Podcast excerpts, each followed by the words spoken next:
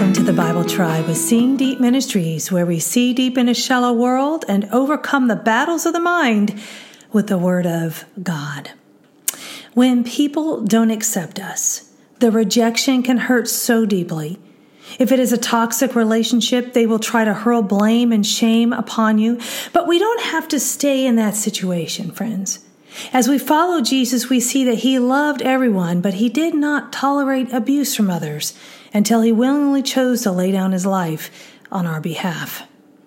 Byron today is from Mark chapters 5 and 6, and the verse of the day is Mark 6, verse 11. Any place that does not receive you or listen to you as you go out from there, shake the dust off the soles of your feet as a testimony against them.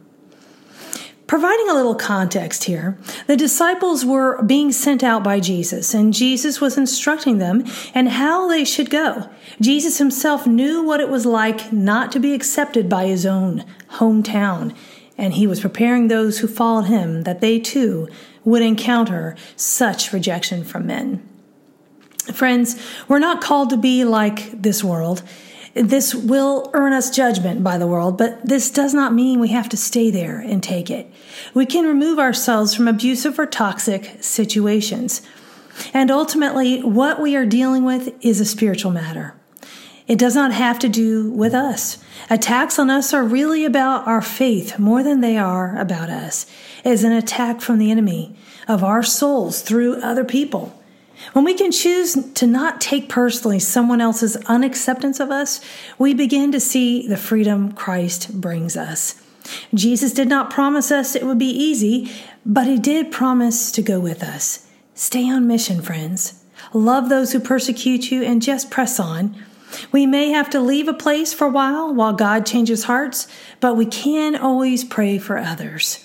Keyword I chose the word shake which is the Greek word ektinasso. The Vine's Dictionary said of casting down from a sense of security, and Acts 2:25 says, "I should not be moved. We cannot let others tear us down or the message we carry."